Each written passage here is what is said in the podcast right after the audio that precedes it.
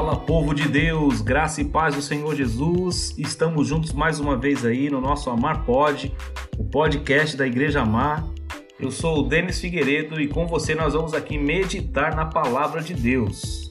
Hoje nós estaremos aqui no nosso devocional, vigésimo dia da nossa série Igreja, o Corpo de Cristo.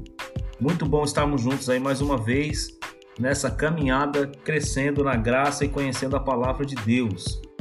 O tema de hoje é a igreja é o agente transformador da sociedade.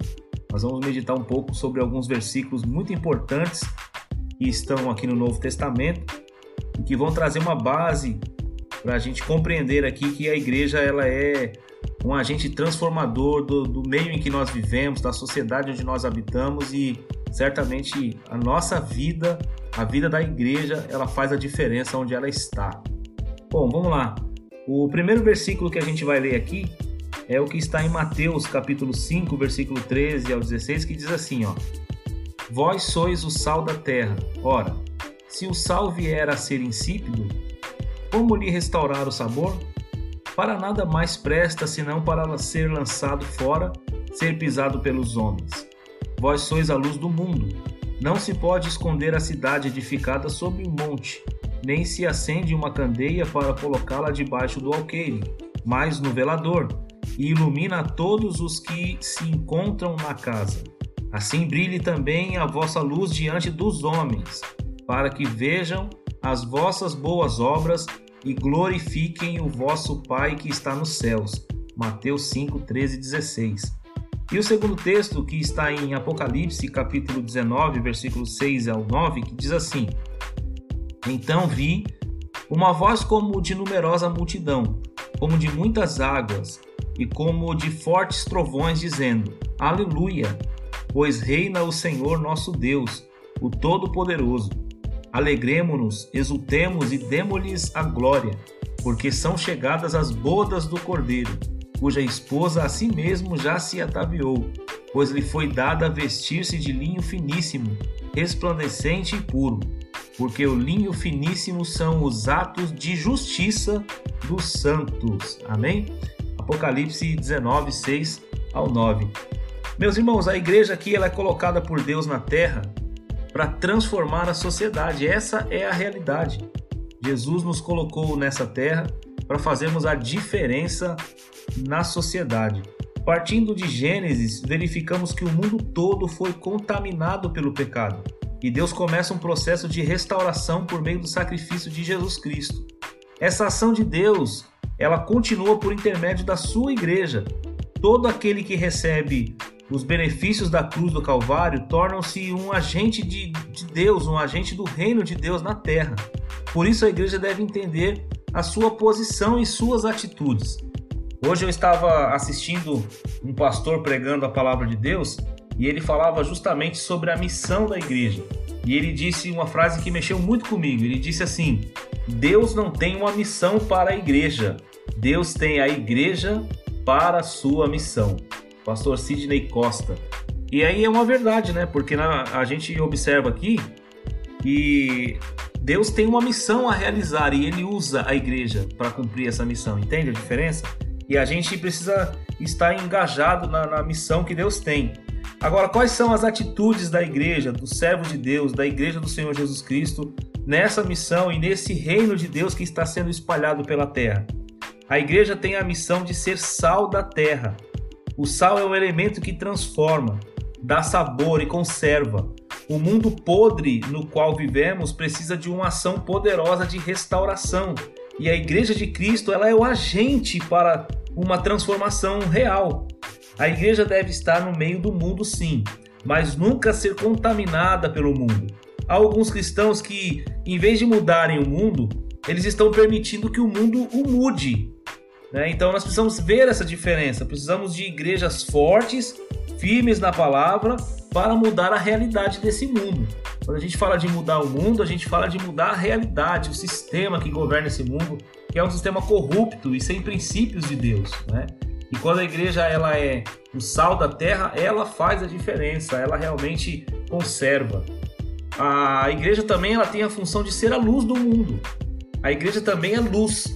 A Bíblia fala que Satanás é o líder do império das trevas, mas Deus tem um reino de luz e a igreja manifesta essa luz. Quando há luz, meus irmãos, o pecado é visto com mais clareza e a própria luz afasta as trevas. Paulo chega a exortar que no meio de uma geração pervertida e corrupta devemos brilhar como luzeiros no mundo. Ele fala isso lá em Filipenses 2,15. Quando fala em trevas, a gente logo imagina a questão da escuridão apenas. Mas trevas aqui fala da obscuridade do pecado e nos cega de enxergar a glória de Deus. E quando nós estamos é, mergulhados no pecado, nós não temos condições de ver Deus. E é por isso que o homem natural não consegue enxergar Deus, porque ele está mergulhado no pecado e ele não consegue enxergar a glória e a presença de Deus. É necessário para o homem, então, uma intervenção de Deus, que foi a vinda do seu Filho amado Jesus Cristo, para que ele pudesse, então, iluminar a graça de Deus nos nossos corações e na nossa mente, para que, enfim, a gente pudesse enxergar a glória de Deus. A igreja também ela faz atos de justiça.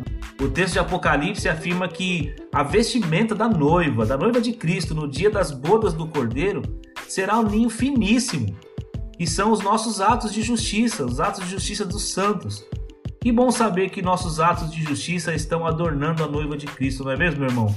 Mas até que ponto a igreja está exercendo seus atos de justiça? Uma pergunta para a gente refletir. A igreja precisa denunciar o pecado, a injustiça social, a corrupção no governo e nas demais áreas da sociedade. A igreja também precisa organizar ministérios que tragam justiça à nossa, à nossa realidade social. A Bíblia nos ensina que nós não somos salvos por obras, mas isso não quer dizer que a igreja não precisa praticar as obras de justiça. Outras religiões e movimentos têm organizado diversos trabalhos de ajuda social e a igreja, que é quem deveria fazer isso, muitas vezes fica fora desses trabalhos.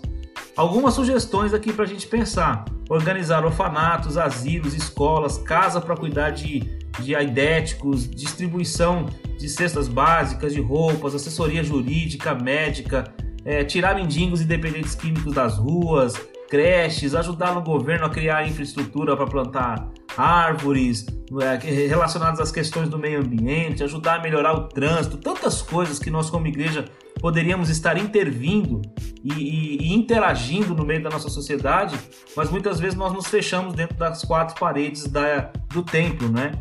E a igreja ela pode fazer muito.